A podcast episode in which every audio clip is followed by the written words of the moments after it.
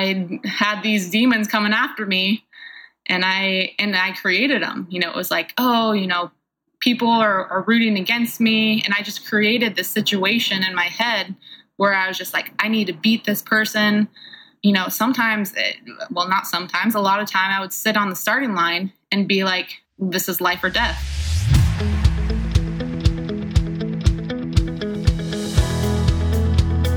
Welcome to the Impact Entrepreneur Show. My name is Mike Flynn, and I'm stoked you've decided to join me on this journey to bring about a massive and positive change in the lives of others. Every week, you're going to join me behind closed doors, where I will introduce you to entrepreneurs, leaders, and innovators from a variety of industries to learn how their contributions are impacting the lives of others and how they are having a game changing impact in the world. Thanks for investing your time with me today. Now, brace for impact.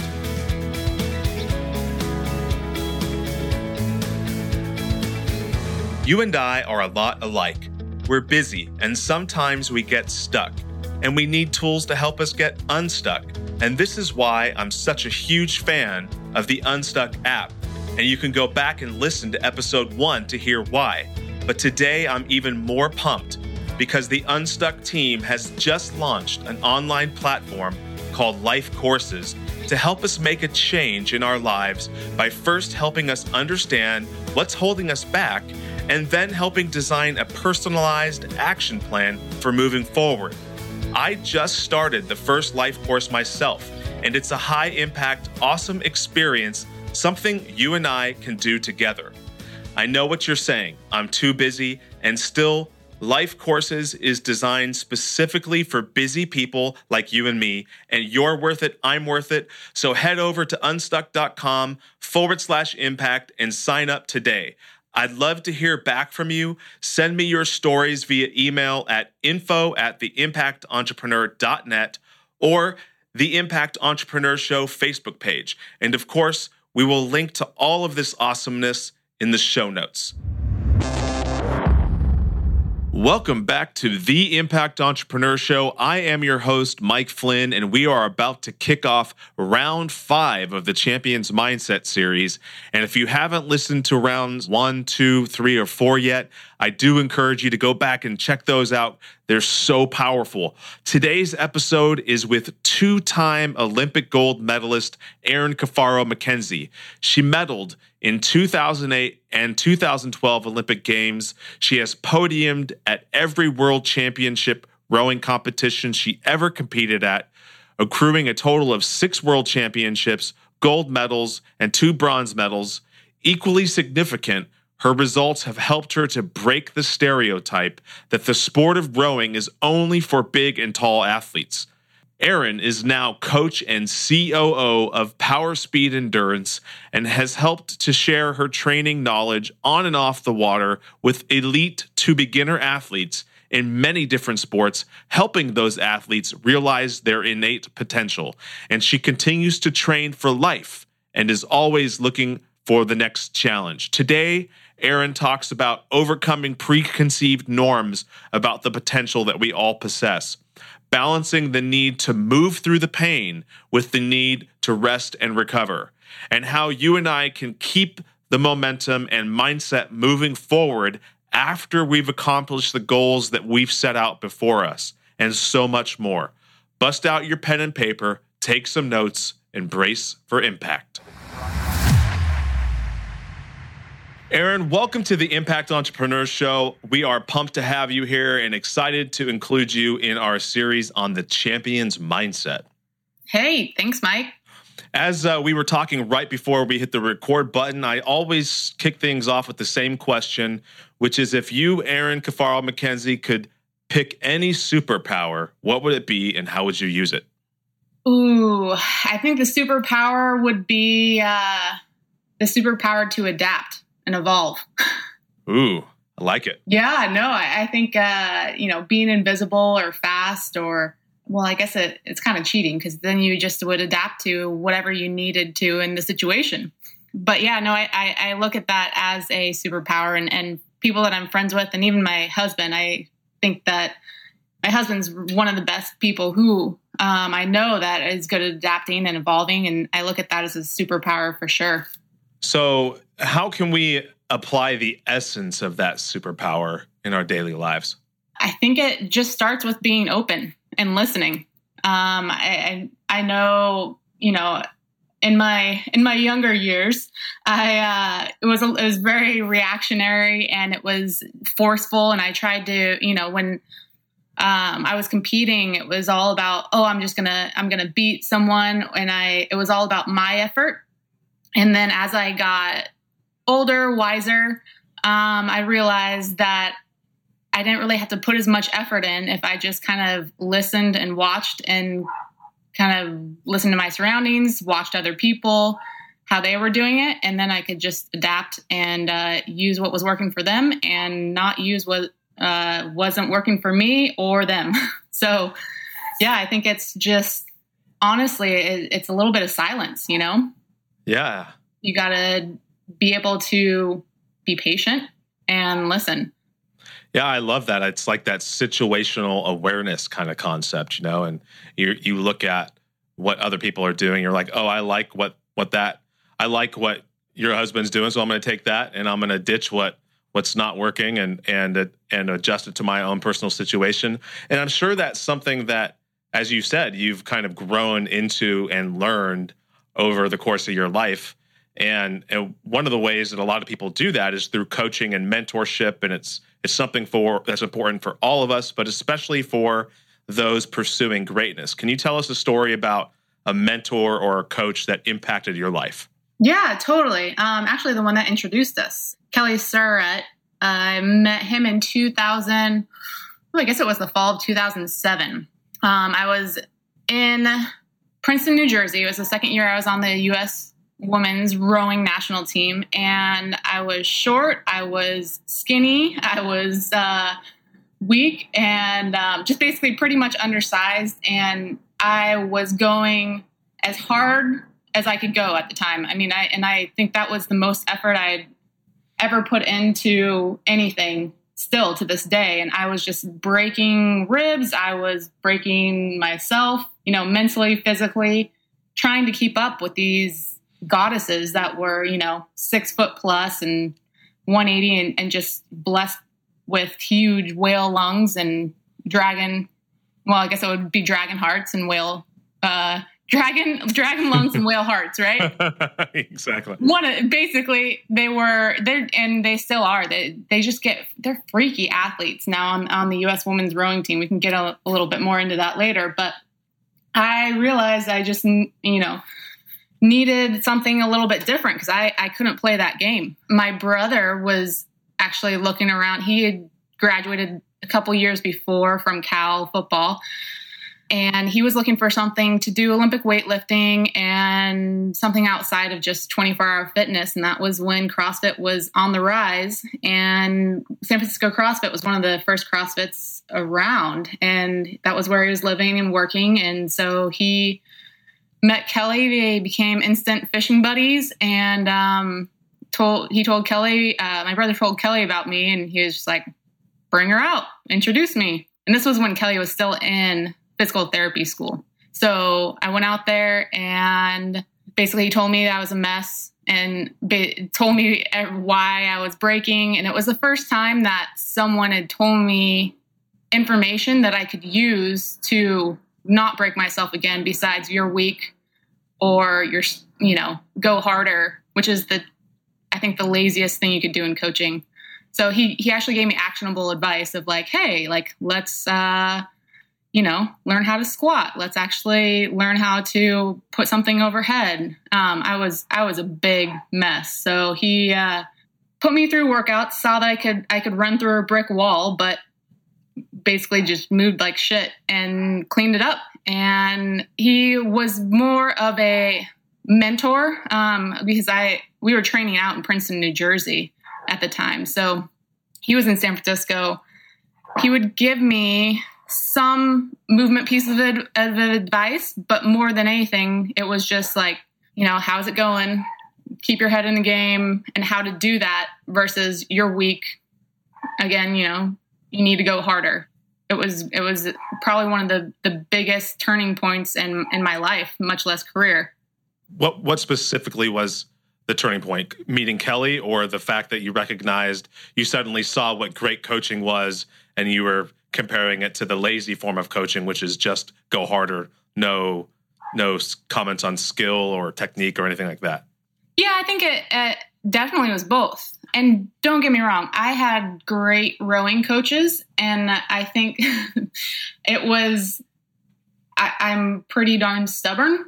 And so I probably just was not, they weren't speaking the language, um, or I wasn't listening. Uh, we weren't able to communicate. So it, I did, you know, just like everybody else, you, sh- you probably get skill training, but as a coach, if you don't, if your athlete is not hearing it and not making changes, that means that you're not communicating with them or, you know, and, and Kelly was the first one that actually I paid attention to. And that's, that's part of his genius. And granted, like he is, he is super creative, um, but he can adapt like a chameleon depending, uh, you know, on who the person is so that he can actually get the message through. You know, um, you said a moment ago that you're stubborn, and some might also call that an indomitable spirit. And our mutual friend Greg has referred to you as a pillar.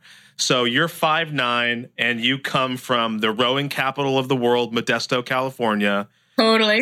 So where does that come from? Where does that indomitable spirit, that pillar, that that uh, break through the wall stubbornness come from? That was very nice, Greg. I, I, I look more like a stump than a pillar, though. But um, it's the spirit. You have a you have a pillar of a spirit. Yeah, I'm just like one of those like trees that's rooted down deep and just won't won't freaking move. But I, you know, as everybody, like you, you are influenced by your parents and also uh, your friends and everybody who who you grew up with. Um, for me, I believe a lot of it had to do. I mean, my mom is one of the strongest uh, women I know, and I, you know, sometimes I see it working to her advantage, and and you know, sometimes I see it actually as a big weakness, and that's what I'm I'm trying to learn from. I I, I think I'm not as stubborn as I used to be, but again, like you said, it's just you know. That is a big advantage when it comes to competitive sports. But probably another piece of it came from I grew up, uh, my brother was uh, about 18 months older than I am. And he, uh, he's probably the best older brother you could ever have. He would let me play with him, he and his friends, but it was always, I'm not going to change the rules for you, or you can't cry, you can't do, you know, basically don't embarrass me. Like you can come out and play, but you have to play with the boys. And so I think that set it up so I never had any excuses, you know. And when get, it came to rowing, it was like, oh, these girls are taller, they're they're bigger, and I was like, all right, I'm used to it. Like I, let's do it, you know. Let's just let's go, let's play. And then it was not about what the limitations were; it was just how how hard could I go. So you had this this element of grit that either you learned through playing with your brother and his his friends or or or was or you were born with maybe like on a scale? Yeah. And i you know that that word i've actually been kind of studying it and exploring it. What is it? Angela Duckworth i believe her name is wrote the book about grit and did that great ted talks. And i read this other article about you know the downside of grit. And i think that while it is a very celebrated and uh, admirable quality to have, uh, you know, for business, for sport, um, for life. That there there is a dark side to it as well. Yeah, you know, I totally agree with you, and I I've been thinking a lot about another word that that I think re- relates to grit, which is friction. Too much friction prevents us from realizing our fullest potential, right? But just the right amount of friction can propel you to win a gold medal, can help you hang something simply on the wall, can keep you from slipping on wet ground. But if you have too much friction, you're not going to be able to do much of anything. You're going to you're going to move too slowly. Yeah. And I think it's the same thing. I mean like that's where you have I mean just as a rower, I mean you could probably immediately envision in your mind like the right amount of friction or pull that you need when you're rowing full out. Uh, too much would slow you down, and too little would, is gonna is gonna you're gonna get left in the dust.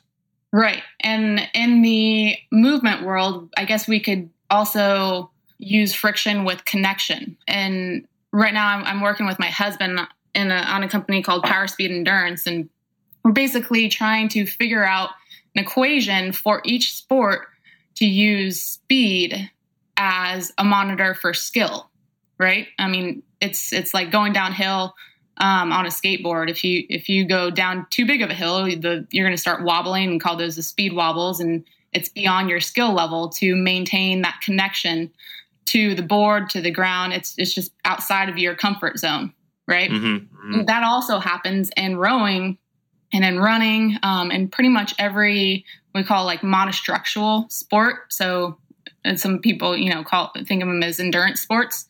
But yeah so i think with friction is also you know you can look at it and because i think sometimes friction might sound a little negative but like friction along with connection meaning that your your whole entire body is connected. Like if you're too connected then then you're just like gonna it's like squeezing your butt 100% and trying to walk you know? You're just going to look really weird versus trying to be connected and, and having everything about 20% on. And then you can actually go with the flow and speed um, and then the skill level i mean and your skill level will just only go up. Absolutely. I mean it's it's definitely a concept that i'm continuing to ponder and think about as it relates to just overall human performance and the ability to get into that state or frame of mind where we're able to perform at an optimal level in business, in relationships, uh, athletically, uh, which leads me kind of to the, the the core topic, which is the champion's mindset. And when you hear that phrase, what does it mean to you? Oh, it, that has evolved quite a bit for me. I think at first it was that indomitable spirit of uh, that X factor of just going. That was what I attributed all of my success to. And I can still, and you can still see it, especially coaches and other athletes who, who've been there and been at a competitive level for a long time. It's just that relentless, won't take no for an answer and will keep on on going. Um, that I think is the possibly like the common um, definition, but now I would say the champion mindset has evolved into something that is more at peace versus forceful, if that makes hmm. sense. Yeah. I think a champion is someone that is doing it, you know, not to beat someone else. It's for them. That I, I see is very few and far between. And I'll even call myself out. That was not what I was doing. I, I literally had fun winning and beating people. And it was it was not for me. And then at the end of, you know, my career, when I stepped into the real world and I was like, oh, let's play, like let's, you know, go to the gym and I'll beat you and that doesn't that doesn't work out very well in the world you know? You don't make very many friends when you uh, just want to like you know beat everyone around you. So i think that is why that definition has evolved for me. I think that's a really important uh, lesson and i think that we'll we'll maybe tackle that a little bit deeper in a moment but can you take us back to your last race in 2012 you're sitting in the in the rower you're at the starting line. What's going on in your mind what do you see, hear, feel? Where's your emotional level? Are you totally calm or are you just like just jacked? Where are you? Uh, the last race. So I had the good fortune of sitting on um, the Olympic starting line two times. So in 2008, I was uh, I was a young buck still. The U.S. team had never, well, hadn't won a gold medal in the in a women's race since I think it was 1984. Wow. So it was like a, it was over a 20 year drought and we were we were still the favorites but this uh, country the team Romania it would always just pull shit out of their butts. Like they would just show up on the starting line at Olympics and just throw it down. And so I remember s- sitting there and even in the warm ups, like I just remember being like, I don't know what's going to happen, but I, I just want to race. Um, and I and I remember being like, that is such a good feeling versus uh, the, reflecting back, you know, if if it was like, oh, I'm not sure if I'm ready, or you know, none of those questions actually entered my mind. It was like, no, I'm ready. I want to race. I want to see what happens. Like, I want to see what they do. Like, let's go play. And so it was very, it was very playful um, in 2008 when I was sitting there. I like even watching the uh, the film from it. I remember just I was almost like jittery, like sitting there bouncing up and down, being like, "All right, all right, let's go. Let, come on, like everybody, let's go." Um, in the end, we we won. We we led from uh, start to finish, but uh, that was pretty much talking to my teammates. That was what everybody else was kind of feeling too. Is like, just let's go, let's go, let's go do it, let's play. And we almost wanted a little bit more, you know, challenge. And so it was just like, it, but we just couldn't believe that we actually had were that prepared. So that was a rad feeling. Fast forward four years later, sitting at the um, starting line at the finals in London, I also had that confidence. It was not in any way ego that we would win, but it was confidence that we had done a lot to get there. You know, just wanted to to race, but it was it was almost like I, I wanted. There was a there was a bit of hesitancy. It could you know it could have been a couple of different things, but I I still remember being ready to race. I just I think I almost had too much energy. I felt like I was over prepared, if that's even possible. there was uh, my pair partner um, in rowing. Um, there's a big eight boat, which actually has nine people with the coxswain, and that's what I raced in both times at the Olympics. Um, but we do a lot of our training in pairs, which is just you and one other girl.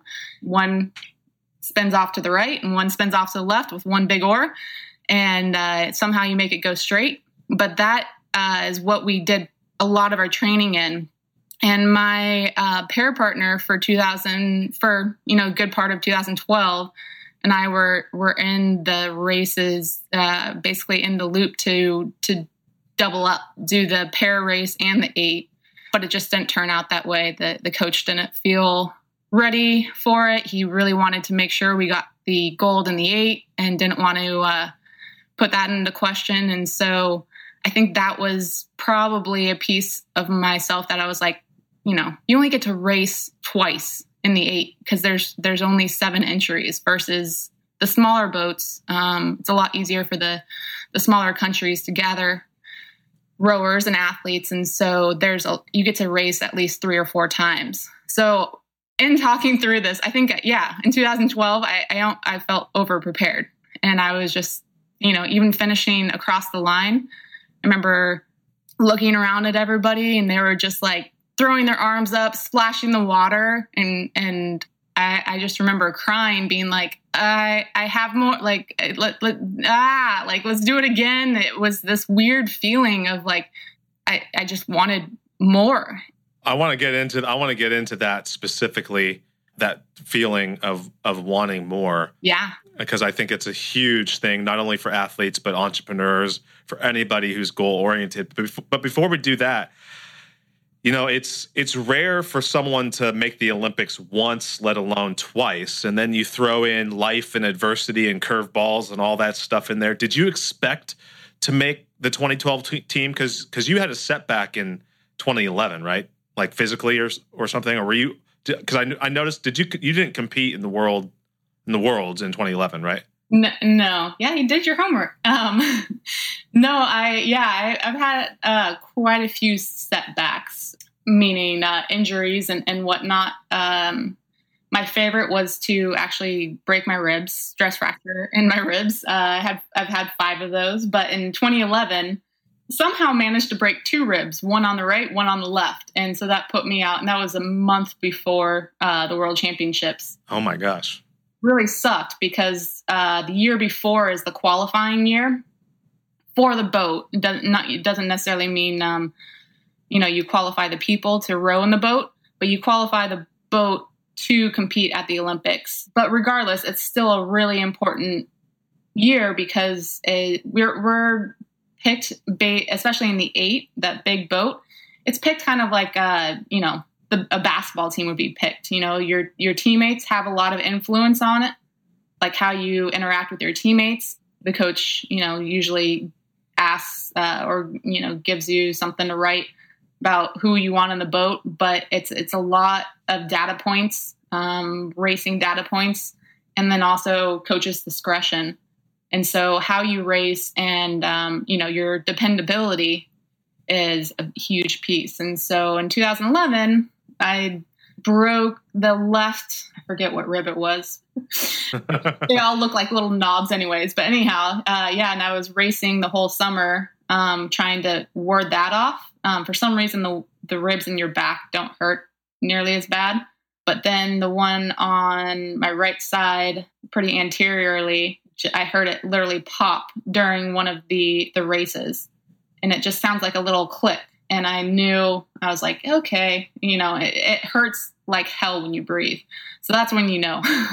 Yeah, that's when you imagine. know you're screwed.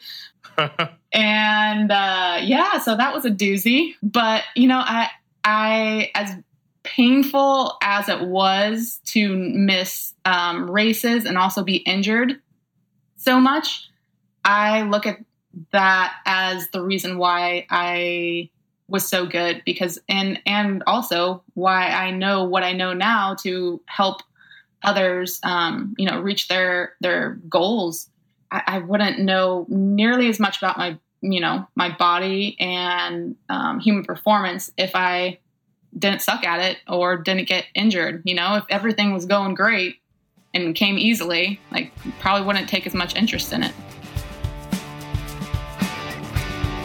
This episode is brought to you by the Lawton Marketing Group, a full service advertising and design agency specializing in websites, social media, apps, logos, and more. Based in Oklahoma, they work with clients across the nation from small businesses to large corporations and everything in between. You can find them right now on the web at www.lawtonmg.com or call them at 580 275 2063. Connect with them now for a complimentary competitive analysis of your website. Just tell them the Impact Entrepreneur told you to call. from the point that you got injured to the point where you had that kind of epiphany or aha moment was how how much distance was there between that did, did you realize that right like shortly or did it take time for you to mentally say okay the, the fact that i'm injured and i have the opportunity to rest and recover and get and get healthy is a good thing oh yeah no that this is only in uh, hindsight like a year or two. okay. in, in the midst of it, oh my gosh. I mean, you just have to you just have to do whatever you can to to stay sane. And I think it, it's a it's twofold. One of them is, you know, other you you're basically losing your um status, if you will, within within the team, um, because other people are getting more data points on ergs and, and progressing.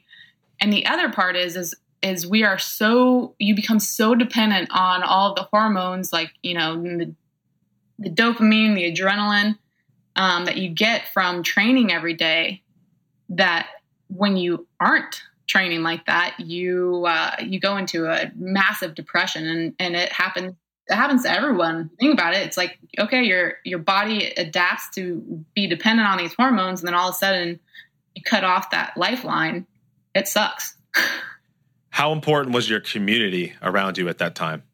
Oh, good. I mean, that's probably why I'm still here.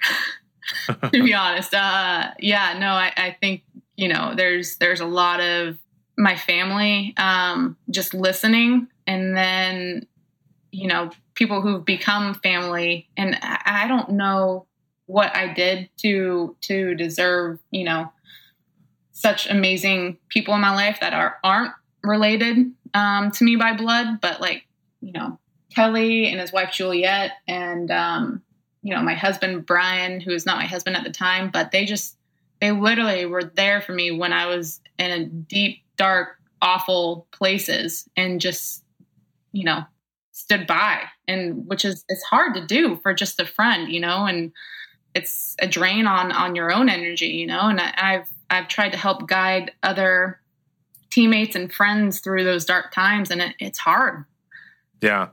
Um, so you are now you're healed. You've you've overcome the the adversity you got selected for the olympic team. You've you've crossed that finish line. You are now crying because you're not ready to be done. You've got your gold medal.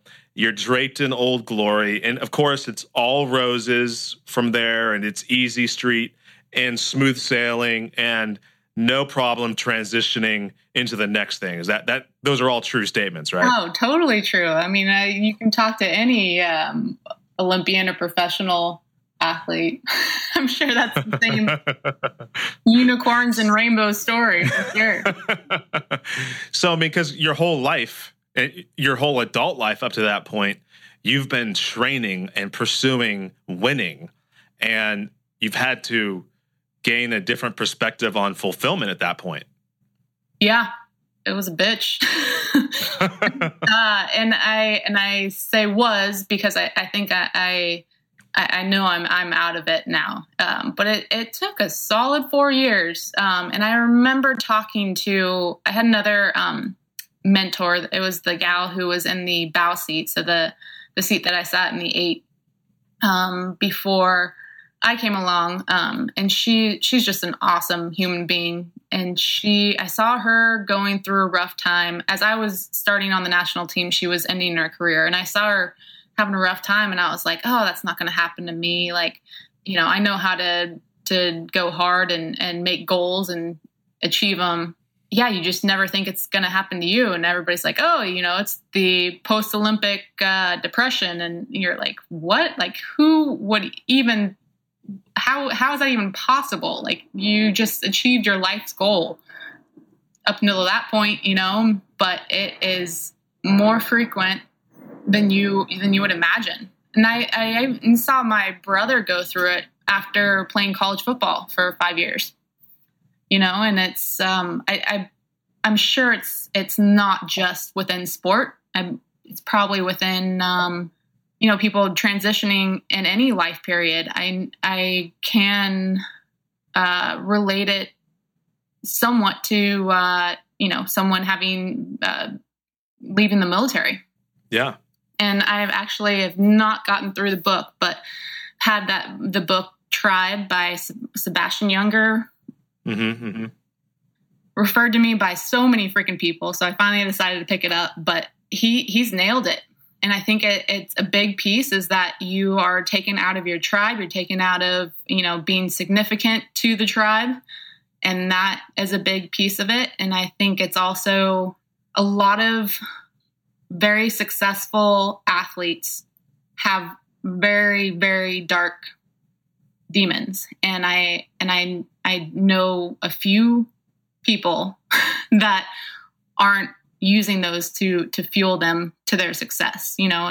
I, always say that like hey the you know you have to get stronger and faster than your demons if you want to beat them and that's typically the ones that have have you know and it doesn't mean that you grow up in a bad situation by any means either because i probably had it better than most you know? But somehow i had these demons coming after me and I and I created them. You know, it was like, oh, you know, people are, are rooting against me, and I just created this situation in my head where I was just like, I need to beat this person. You know, sometimes, it, well, not sometimes, a lot of time, I would sit on the starting line and be like, this is life or death. Like if I don't if I don't win this, I'm gonna die. So you better, you know, or or even worse sometimes i would be like someone in your family is going to die.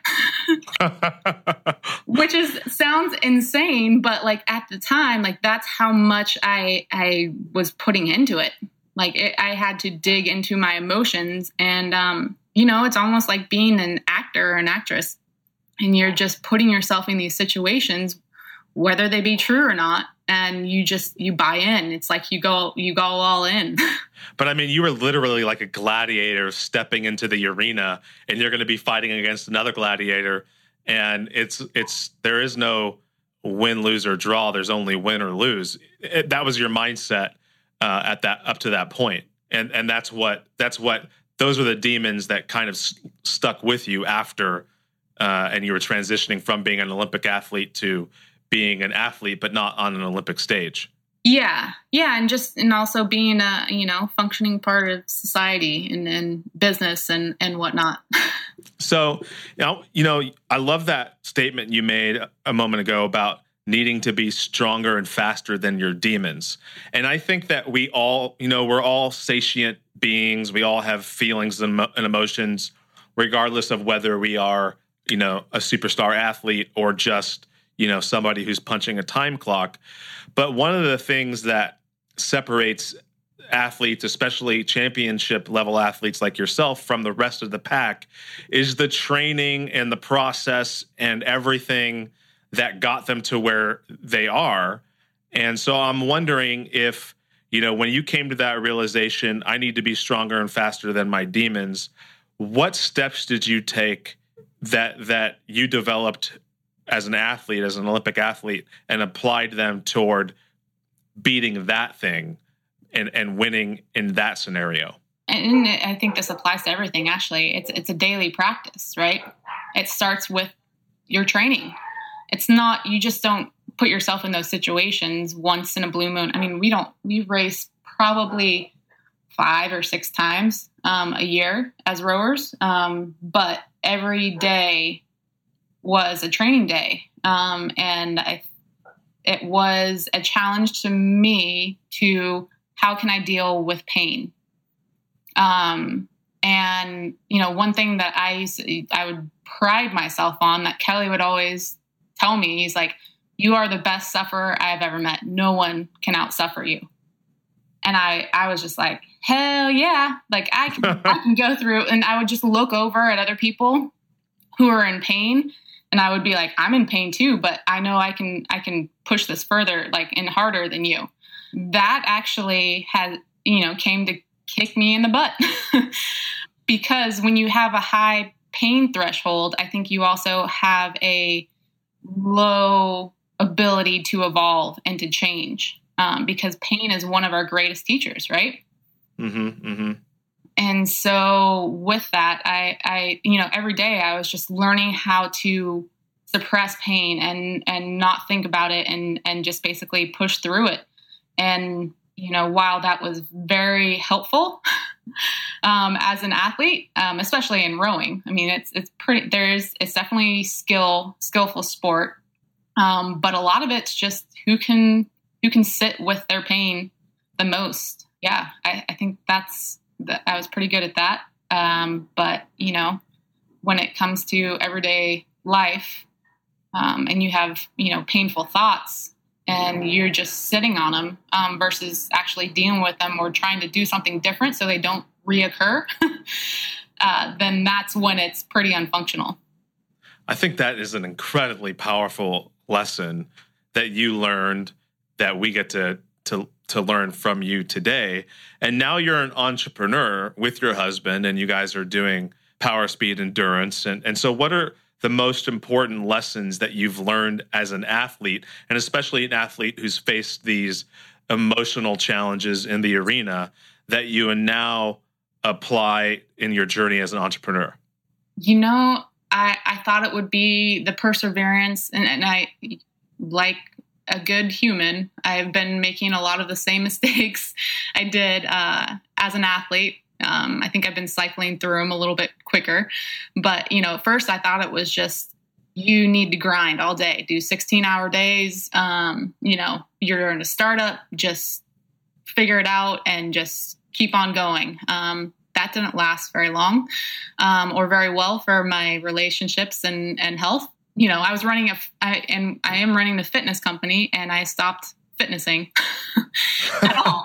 But I think that's also pro- part of like you know the obsessive um, type of personality of my uh, you know that I have as well. It's like, oh, this is this is the new goal. Okay, but yeah, that that did not um, work out well. And with that, I've learned to something I learned at the end of my career, well, actually towards the middle of my career with rowing. You might not. I was never the fastest on the team um, or the strongest at anything, but I was able to get the best out of my teammates whenever they were in a boat with me. Mm. And so that is what I have been working towards um, with power speed endurance is we have a lot of these really talented coaches um, and and they have strengths that I definitely don't have. Um, and so I'm my work has been how can I create a platform for these coaches to to thrive? And then also you know so they can reach more athletes. And so it's it's not about being the superstar. I think everybody wants to be you know the big name on the billboard or you know get the big sponsorships or whatever. And to be honest you know my husband is um, a pretty big personality in the um, health and fitness world too. And i was at first i'm like oh that's what i need to do. You know i'm two-time olympian i'm an athlete or I, I you know proven i need to be get myself out there. And then i realized i'm like no he's he's way better at it and he enjoys it. I need to support him and figure out how to you know have him deliver these messages. Yeah that's really that's really powerful you know and it, and it reminds me of uh, a conversation i had with another S- southern california entrepreneur a guy that uh, started a, uh, a company called tower paddle boards and they, they were a shark tank a successful shark tank company and uh, invest mark cuban was one of their investors and he just wrote a book called the five hour workday because uh, he cut down their working staff uh, their working hours to five hours a day and kept everybody basically at the same pay. They just had to figure out how to do everything that they had to do in an eight hour day in three less hours. And one of the reasons why he did that is because here you are this he had this lifestyle company and they're a mile away from the beach and they're never going to the beach. And and so he had this realization that he had to live his brand as his business. In, in other words he had to create such a, a culture about living the lifestyle that they're selling that they had to adjust everything they were doing in order to do that. And it's the same thing that you're talking about. You've you've you stopped fitnessing but now you're fitnessing again and you're you've got a team of people around you that are going to build each other up and help each other live the best way they possibly can and become the best version of themselves, which is an, an incredible lesson that, and, an, and to be honest, in today's society, kind of a miracle that you're even using that language because it's such a dog eat dog world today in the entrepreneurial space, especially in fitness. Yeah, which is it's so it's sad and and you know we're not perfect. Sometimes we everybody, you know, your your ego always finds its way to rear its nasty head um, when someone else does, you know, something that you helped them with, or you know, or they whatever, you know, it's like, oh, they're they're succeeding, like oh, I'm so jealous, and it's like, no, it's like, why can't we actually be happy for each other? There's the fitness space is so huge, and we're all working towards inevitably, like, and this is kind of like the bigger ether questions that I've been asking myself. And, you know, I go way too deep on these, but like, why fitness? Like, why, you know, that it's obviously been an, a huge piece of my life just, you know, because it, it defined me as an athlete. But not everybody has to be an athlete, but everybody does need to move and i'm seeing that more and more as you know my parents are getting older um, you know, and people really close to me are getting older and their bodies are falling apart and they're like, oh, I don't know why this is happening to me. And it's one after the next. And they just feel so helpless and they look so helpless. And I'm just like, you know, movement and health is a is a habit. And if you aren't doing it now, it sure is gonna catch up with you, you know? There's a great book uh, that since you're you're into reading books right now, there's a there's a book called Ego is the Enemy by a guy named Ryan Holiday yeah, I just uh, well, I, I, can't say I read it, it, but I listened to it on on Audible. Oh yeah, great book. I mean, it's it's talks uh, talks exactly about what you're you're talking about. So, as we approach the the end of our conversation, what would you say to the man or woman who's standing on the sidelines of life, but they know they need to get back in the game, whether it's the game of business, the game of their relationships, or their fitness and health? How would you coach them applying the concepts of a champion's mindset and some of the things that we've talked about today? I think it's it, I think it's it is twofold, and it also depends on your personality and your tendencies. If you are spinning your wheels and like putting a hundred and ten percent into everything, you know, doing a, a, blog, doing a you know coaching twenty hours a day, uh, you know, doing everything, and you feel like you're stuck, I would suggest uh, stopping and listening um, and watching and reading and um, learning from other people and also nature. Like it's it's pretty trippy how you know we're in Orange County, but we um, just came back from um, up in Oregon in middle of nowhere, and within like two or three days, like my our both my husband and my minds were just like churning on a whole nother level and making connections and just by being out in nature. And it sounds super hippy dippy, even though I did go to Berkeley, but uh, still, it's just like you, you you can't replace that when you're in the hustle bustle. Like it's really hard to make connections and to actually, you know, produce quality pieces. I I think when you're just in the rat race. Well, yeah, you know, I mean, you guys are stuck in the concrete concrete metropolis of or- Orange County. You don't have many trees there, so you know. I know. It's not it's not horrible um, where we are. We're kind of on the outskirts of it, but still, it's just it's pretty crazy how much your sensory you get sensory overload on things that you don't even register. It's like you're thinking right. like not even feeling. You're like, oh, it's just a little light outside when I'm like going to sleep because the, you know, lights from freaking LA come all the way. Stuff like that. You're like, oh, that's not affecting me. Oh, yes, it is. yeah. Um, if there's one thing that you want people to remember from our conversation today, what would it be? Listen to yourself um, and others and, and trust trust yourself. Like the only way you're going to get there is is to have some quiet. It's my um, father-in-law actually said this to me when I was going through a hard time. He's like, it, "It's it's damn hard to move a parked car." so that was the other piece. Like if you, if you aren't moving at all and you're waiting, like you just start moving. But if you're moving too fast, then you got to slow down. And it's just you know, it's just start listening and learning from everything around you, but also just you know get some quiet time and, and so you can actually listen to yourself because that's where all the answers really are. Like you don't need other people's advice or approval or anything. Your gut is a pretty strong governor of, of what's right for you. I love it. You know Erin, i, I really want to take a moment to say that i really appreciate your vulnerability and authenticity on the show today. I think it's going to touch a lot of people and and really uh, reveal a lot about themselves and the and the personal struggles that that they face on a daily basis and how it's okay to struggle and it's okay to to surround yourself with people that will help you overcome that adversity and that community can be a really powerful thing because that's definitely an, an overtone of the of the conversation that we've had today. So I just really want to say thank you for being on the Impact Entrepreneur Show.